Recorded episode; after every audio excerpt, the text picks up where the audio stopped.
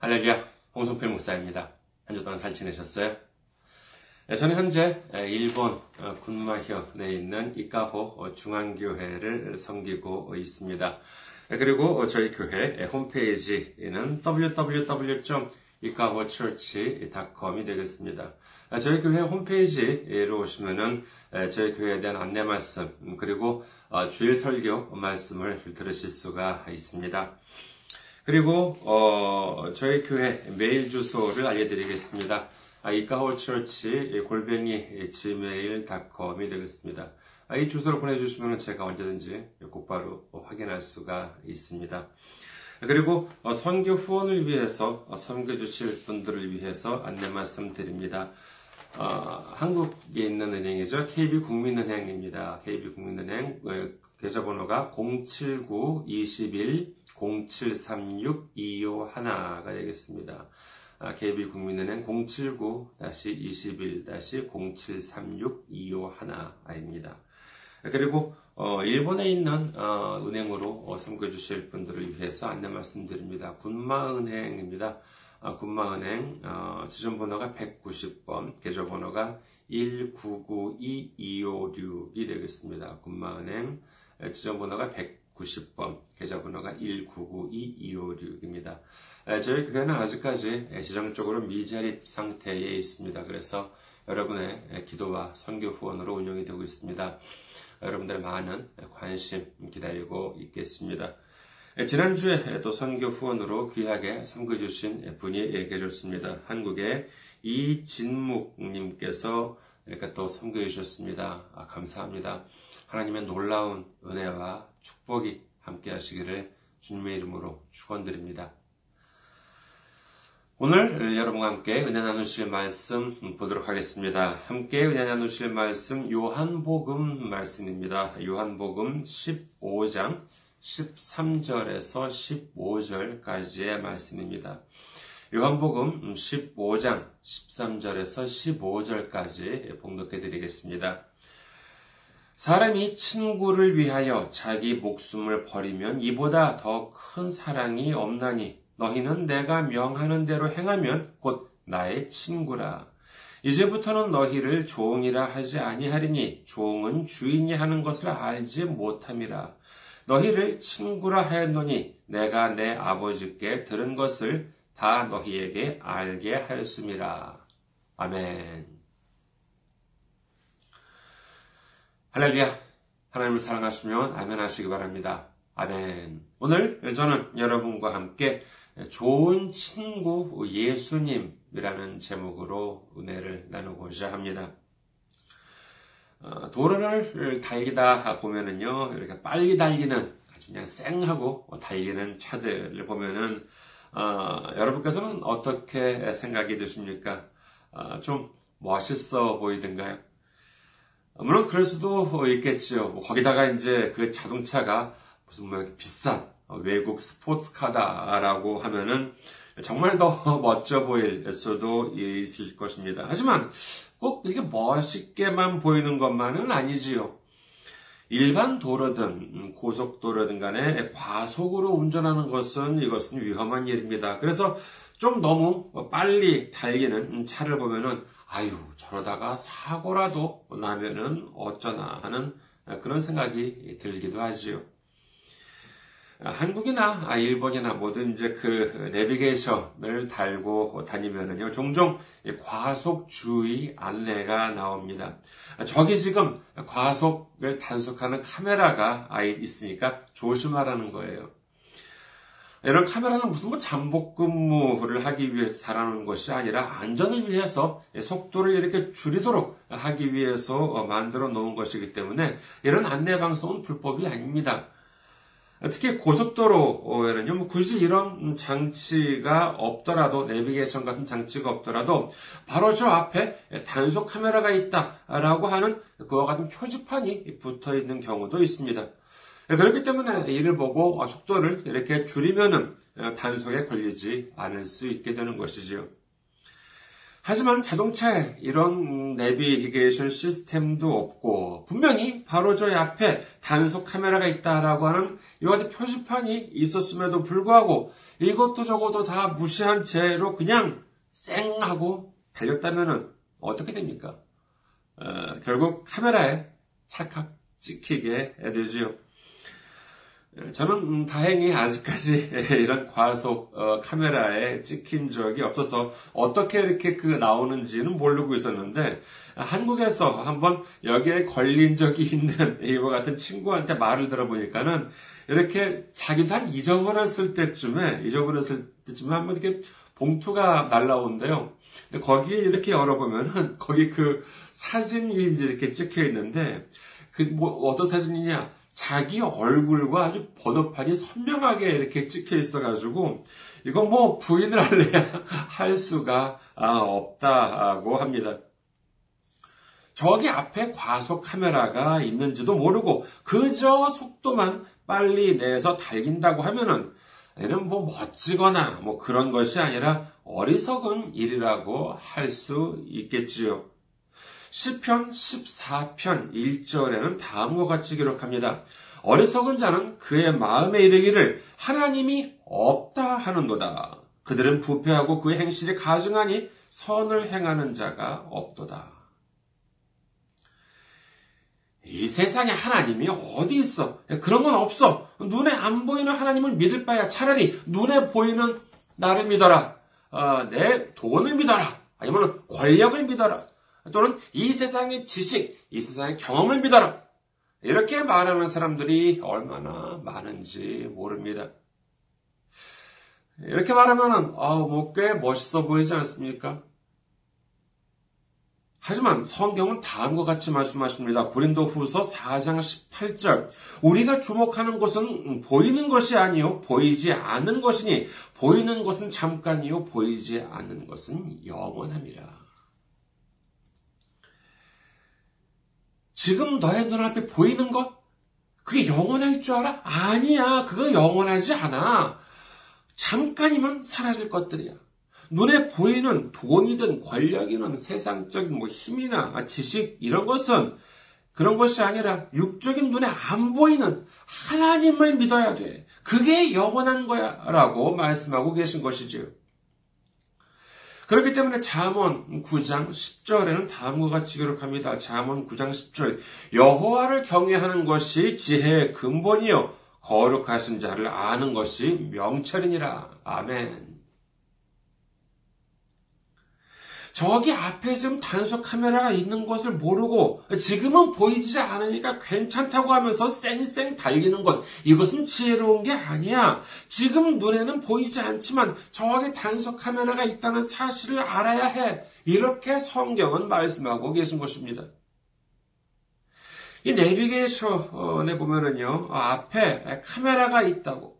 속도를 줄이지 않으면 안 된다고 계속 안내를 하는데도 불구하고 속도를 줄이지 않는 것이 멋이 있습니까? 아니에요. 그건 멋이 있는 것이 아니라 어리석은 것입니다. 10편 33편 13절에서 14절에는 다음과 같이 기록합니다. 여호와께서 하늘에서 굽어보사 모든 인생을 살피시며 곧 그가 거하시는 곳에서 세상의 모든 거민들을 굽어 살피시는도다. 하나님은 지금 이 순간에도 우리를 지켜보고 계신 줄 믿으시기를 주님의 이름으로 축원합니다. 죄를 지어도 괜찮다고 하나님을 믿지 않아도 걱정 말라고 그러면서 하나님 말씀을 어기고 자기 멋대로 살아가는 것이 멋진 것이 아닙니다. 이는 대단히 어리석은 일이라는 사실을 우리는 분명히 알아야 하는 것입니다. 전도서 12장 14절 하나님은 모든 행위와 모든 은밀한 일을 선악간에 심판하시리라. 히브리서 9장 27절 한 번 죽는 것은 사람에게 정해진 것이요 그 후에는 심판이 있으리니 요한계시록 20장 12절 또 내가 보니 죽은 자들이 큰 자나 작은 자나 그 보좌 앞에 서 있는데 책들이 펴 있고 또 다른 책이 펴졌으니 곧 생명책이라 죽은 자들이 자기의 행위를 따라 책들에 기록된 대로 심판을 받으니. 고속으로 쌩쌩 달기는 모습이 그와 같은 모습이 멋있어 보일지는 모르지만 나중에 통지서가 날라가서 벌금을 내는 모습이 멋있어 보일 수는 없는 노릇 아니겠습니까? 마찬가지입니다. 이 세상에는 자기 식대로, 자기 멋대로 살아가는 모습이 멋있게 보일 수도 있겠지만은 심판대 앞에 서서 그렇게 살아왔던 자신의 삶이 낱낱이 드러날 때 그 모습이 멋이 있을 수는 없는 것이지요. 우리는 어리석은 삶을 살 수는 없습니다. 지혜로운 삶을 살아야 하는 것입니다. 지혜의 근본은 하나님을 인정하는 것이요, 하나님을 경외하는 것이요, 하나님을 아는 것인 줄 믿으시기를 주님의 이름으로 축원합니다. 자, 이제 우리는 하나님이 계시다라고 하는 것을 알았습니다. 하나님을 인정하고 경외하는 것이 지혜로운 일이다라고 하는 것도 알았지요. 그렇다면 과연 우리에게 있어서 하나님은 어떤 존재로 생각되십니까? 여러분에서 여러분 어떠십니까? 하나님이 어떠한 하나님처럼 생각이 됐어요? 무서우신 하나님, 노하시는 하나님, 벌을 내리시는 하나님, 꾸짖으시는 하나님처럼 생각되십니까? 아니면 은혜의 하나님, 사랑의 하나님, 축복의 하나님, 자비로우신 하나님처럼 여겨주십니까? 출애굽기에 보면은요, 다음 구절이 저는 대단히 인상적입니다. 출애굽기 33장 11절 전반부를 보도록 하겠습니다. 사람이 자기의 친구와 이야기함 같이 여호와께서는 모세와 대면하여 말씀하시며 아 정말 멋진 말씀 아니십니까? 하나님께서 모세와 대화를 하실 때 보면은 모세를 마치 친구 대하듯이 말씀하셨다는 것입니다. 친구와 같이 이야기를 한다는 것은 무엇입니까? 정말 허물없이 자신이 생각하는 모든 것을 다 말할 수 있었다는 것이지요. 그렇다면 하나님과 모세는 어떤 대화까지 나누었을까요? 출국기 33장 18절에서 33절에는 다음과 같이 기록합니다. 모세가 이르되 원하건대 주의 영광을 내게 보이소서 여호와께서 이르시되 내가 내 모든 선한 것을 내 앞으로 지나가게 하고 여호와의 이름을 내 앞에 선포하리라. 나는 은혜 베풀 자에게 은혜를 베풀고 긍휼히 여길 자에게 긍휼을 베푸느니라. 또 이르시되 네가 내 얼굴을 보지 못하느니 나를 보고 살 자가 없음이니라. 여호와께서 또 이르시기를 보라. 내 곁에 한 장소가 있으니 너는 그 반석 위에 서라. 내 영광이 지나갈 때 내가 너를 반석 틈에 두고 내가 지나가도록 내 손으로 너를 덮었다가 손을 거두리니 네가 내 등을 볼 것이요 얼굴은 보지 못하리라 생각해 보십시오. 당시 하나님을 만난다는 것은 그것은 정말 그야말로 목숨을 건 일이었습니다. 감히 가까이도 가지 못할 정도로 아주 무서운 그와 같은 일이었지요. 하지만 모세는 어떤 대화까지 나누었습니까? 감히 하나님의 얼굴까지도 보게 해달라 이렇게 기도를 했습니다. 이게 어느 정도의 일이냐면요. 예를 들어서 글쎄요, 뭐 사극이나 이렇게 옛날 영화 같은 걸 보면은 이렇게 뭐 왕이나 황제다 이렇게 보면은 그 앞에 이제 아련을 할 때 가끔 보면 이렇게 눈앞 이렇게 앞에 이렇게 발을 이렇게 쳐놓는 게 있죠. 그래서 얼굴을 보지 못하도록. 그런데 만약에 왕이나 황제 앞에서 그렇게 하고 계신데 저 잠깐 좀 얼굴 좀 볼 수 있을까요? 이렇게 이야기를 했다고 생각해 보십시오. 이거는 뭐 정말 죽으려고 작정을 한 일이라고밖에 할 수가 없을 것입니다. 근데 모세는 이와 같은 그럼 왕이나 황제 일상의 왕이나 황제가 아니라 감히 하나님한테까지도 그와 같은 기도를 드렸다는 것입니다. 그럴 때 그랬더니 하나님께서는 어떻게 하셨대요? 무슨 소리냐? 말도 안 되는 소리. 그만, 어, 그만하라. 뭔지 이렇게 입 다물어라. 이렇게 혼내섰냐? 아예 그렇지가 않습니다.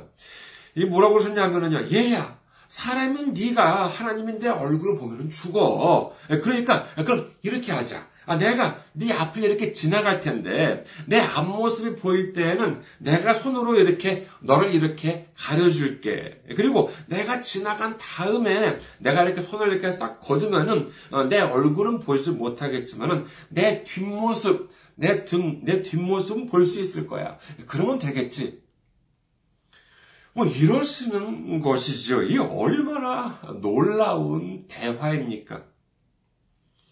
모세는 정말 이 정도로 가깝고 다정하게 하나님과 대화를 나누었다는 모습을 우리는 확인할 수 있는 것입니다.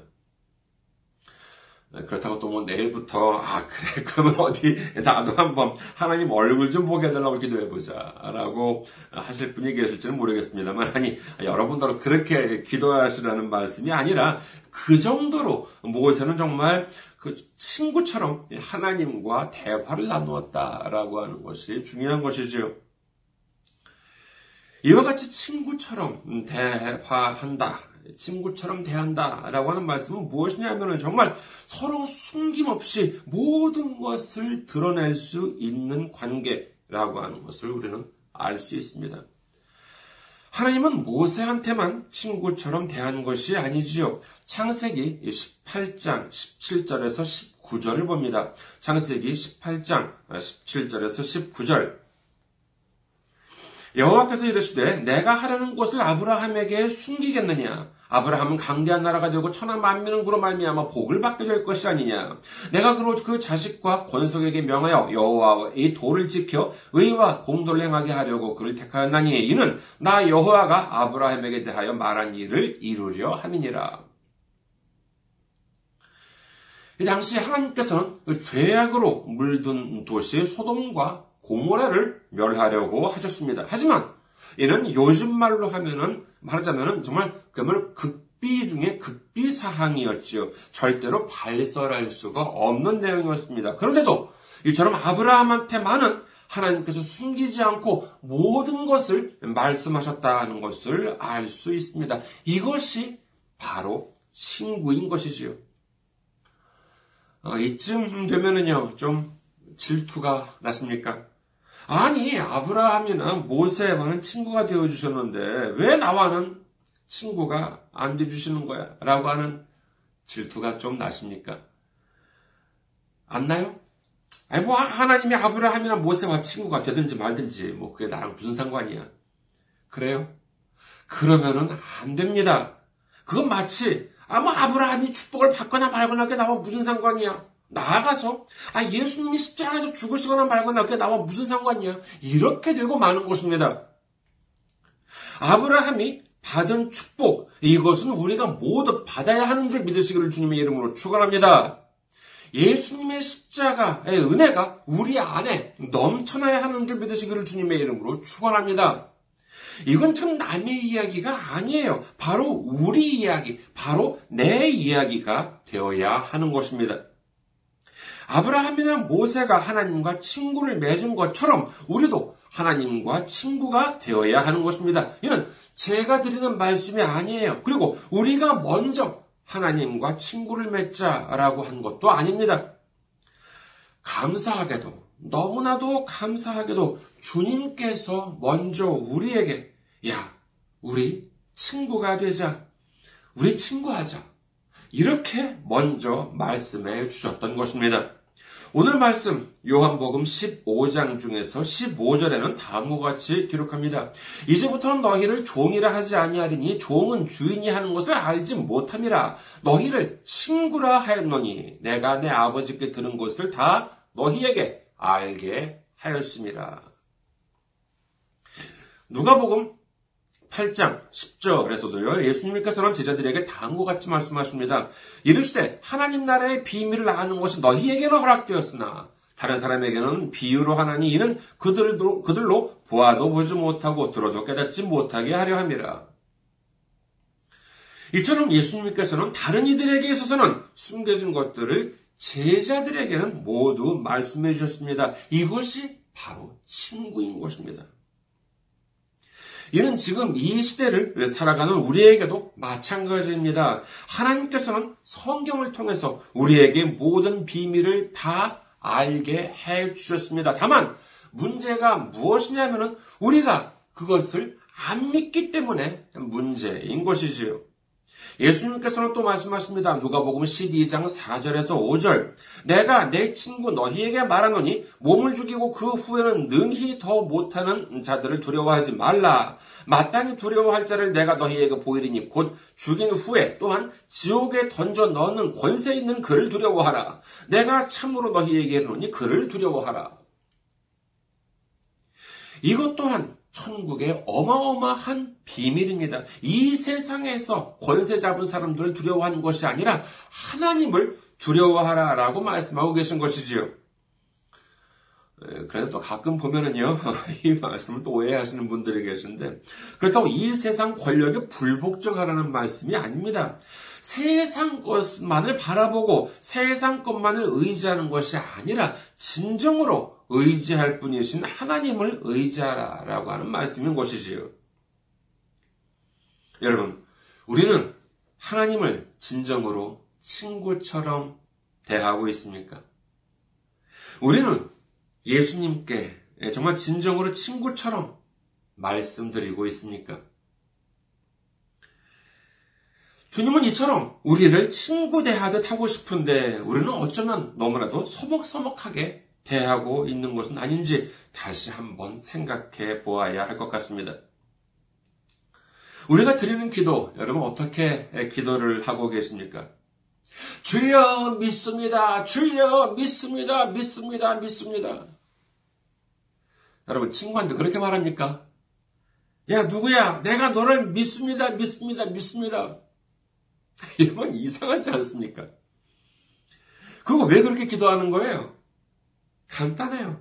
안 믿어지니까 그러는 것입니다. 주여 믿습니다. 믿음이 부족한 저를 불쌍히 여겨 주시옵소서. 주여 믿습니다. 이거 뭘 어쩌자는 것입니까? 이건 지금 믿어진다는 게 아니에요. 안 믿어진다고 고백하고 있는 것이나 마찬가지입니다. 여러분, 물론 뭐 예배 때 기도 시간에 이제 앞에 나오셔서 이렇게 모든 성도님들을 대표해서 드리는 대표 기도 같은 것은 당연히 그 내용이나 아, 그 기도 순서에 있어서 좀 다듬기도 해야 되겠고 단어도 좀 이렇게 선별해서 정제되어서 이렇게 하셔야 되겠지만은 우리가 개인적으로 드리는 기도까지 그렇게 한다면 이는 주님께서 바라는 기도가 아닐 것입니다. 제가 한국에서 교회 다닐 때 보면은요 예배 시간 때 예, 통성기도 같은 것을 하잖아요. 어, 여러분께서는 그 통성기도 잘 하십니까? 네, 근데 저는요, 정말 참, 그거 참, 잘 못하겠더라고요. 아니, 그렇잖아요. 예를 들어서, 아, 뭐, 주여, 제 월급이 뭐 지금 너무나도 적은데, 제 월급이 좀 올라가게 하여 주시옵소서, 수입이 좀 늘어나게 하여 주시옵소서. 주여, 이번 달 집세를 내야 하는데, 꾸지 않도록 채워 주시옵소서. 아니면 뭐, 내 뭐 어디 어디가 아파서 뭐 고생인데 고쳐주시옵소서. 아니면은 뭐 집이 이번에 뭐 비싸게 팔리게 해 주시옵소서. 이번에 뭐 어디 어디 시험을 봤는데 뭐 반드시 합격할 수 있게 해 주시옵소서. 이런 기도를 어, 사람들이 많이 있는 곳에서 큰 소리로 할 수 있는 용기가 있으십니까? 글쎄요, 저는 그런 용기 없습니다. 아, 그럼 어떻게 그런 걸 큰 소리로 이렇게 해요? 그래도 프라이버시인데. 그러면 통성기도 할 때는 어떻게 해야 되는 거예요, 그러면은? 그럼 뭐, 다른 사람들이 들어도 무방한, 뭐 나라와 민족을 위해서, 위한 기도에만 이렇게 뭐 큰 소리로 이렇게 해야 되는 것입니까? 그런 기도는 큰 소리로 기도했다가, 개인적인 기도는 조용한 소리로 기도해야 하는 것입니까? 아니, 세상에 그렇게 기도해야 한다는 것이 성경에 어디 나와 있냐는 것입니다. 가끔 하나님께 기도를 드릴 때 보면은요, 하나님 앞에서도 체면을 이렇게 차리시는 분들이 계십니다. 하지만 이건 옳지 않지요. 예를 하나 아, 들어보겠습니다만요. 자, 우리한테 무슨 뭐 법적인 문제가 있어서 생겨서 변호사를 찾아갔다고 한번 쳐봅시다. 뭐 쉽게 말해서 어, 그래요. 뭐 내가 누구한테 돈을 꽂았는데 근데 안 갚아요 이 사람이. 그래서 이걸 상담하기 위해서 변호사를 이제 찾아간 거예요. 그래서 이제 예약을 하고 그 다음에 이제 변호사와 함께 상담실에 들어갔습니다. 그러면은 변호사를 앞에 두고 여러분께서는 어떻게 하시겠습니까? 에, 저 변호사님, 에, 우리 인생에 있어서 어, 돈, 화폐, 금전, 뭐 이렇게 하는 거 이런 것이 도대체 무엇일까요? 아, 인생의 전부가 아, 돈이라고 할 수는 없겠지요. 뭐 그것은 저도 압니다. 하지만 우리가 살아가면서 돈을 또한 완전히 도외시하면서 살아갈 수는 없을 것입니다. 이러실 겁니까? 여러분 아마 그 변호사는요 가만히 빤히 이렇게 쳐다만 보고 있겠지요. 무슨 메모를 하려고 들고 있던 펜은 그냥 가만히 멈춘 상태일 것입니다. 이건 문제 해결에 아무런 도움도 안 됩니다. 지금 변호사 앞에 두고 뭐 체면 차릴 이유가 뭐가 있습니까? 그게 중요한 게 아니라 모든 것을 다 솔직하게 단도직입적으로 말을 해야죠. 아, 변호사님, 아, 지금 제가 누구한테 돈을 꿔준 게 있는데, 아니, 글쎄 이 사람이 안 갚아요. 이렇게 말하면 변호사들은 풀어줘. 아, 대여금 반환 청구 사건이구나. 이렇게 금방 알아차립니다. 그러면 이제 필요한 질문을 하기 시작하죠. 변제는 언제입니까? 계약서는 있습니까? 담보는 있습니까? 등등등등 실질적인 질문에 바로 들어가서 문제 해결을 위해서 빨리 움직일 수 있는 것입니다. 하지만 무슨 뭐 체면을 차린다고 뭐 인생이 어떻고 철학이 어떻고 이러고 있으면 이건 도저히 뭐 전혀 도움이 안 되는 것이지요.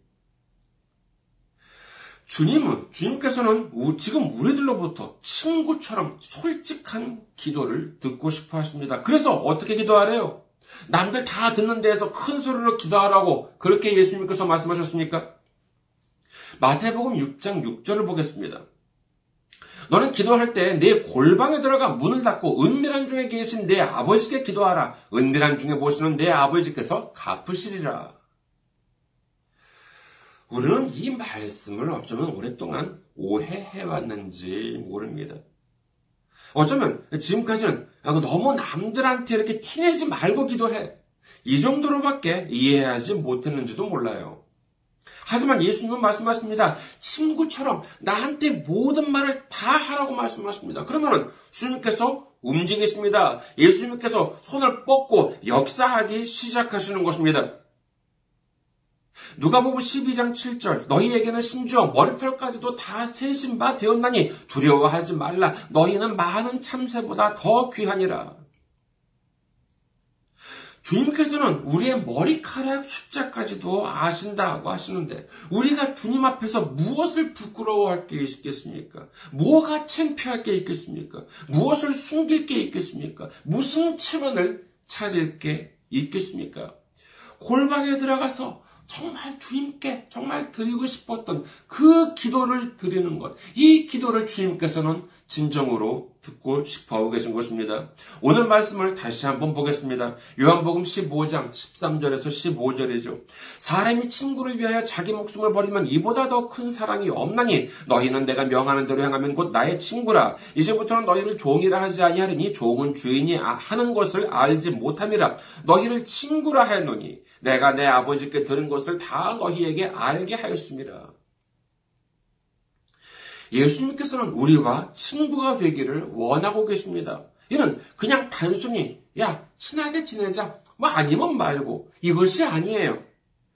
과거에는요 하나님께 기도를 드리기 위해서는 어떻게 했습니까? 예, 산 짐승을 죽여서 제물로 바쳤습니다.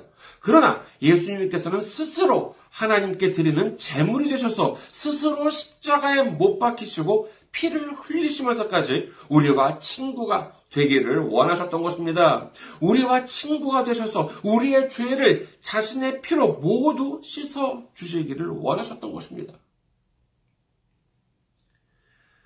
이제 주님께서 손을 내미십니다. 이제 내가 재물이 되었기 때문에 더 이상 재물은 필요가 없어. 너의 기도를 드리기만 하면 돼. 아무도 안 보는 곳에서 나한테 모든 것을 털어 놓으면 돼. 이렇게 말씀하고 계시는 것입니다. 여러분, 예수님을 신뢰합시다. 예수님을 의지합시다. 그리고 우리의 친구, 우리의 좋은 친구 되신 예수님께 우리의 모든 것을 말씀하시기 바랍니다. 예수님은 항상 우리와 함께 계십니다. 우리를 항상 지켜주십니다. 인도해 주십니다. 믿으시면 아멘 하시기 바랍니다. 우리를 진정으로 사랑하시는 진정한 친구 되신 예수님께 진정한 기도를 드릴 때, 그리고 예수님을 진정한 친구로 우리가 맞이할 수 있을 때, 주님 안에서 진정한 평안과 진정한 축복을 모두 받는 우리 모두가 되시기를 주님의 이름으로 축원합니다. 감사합니다. 항상 승리하시고 건강한 모습으로 다음 주에 뵙겠습니다.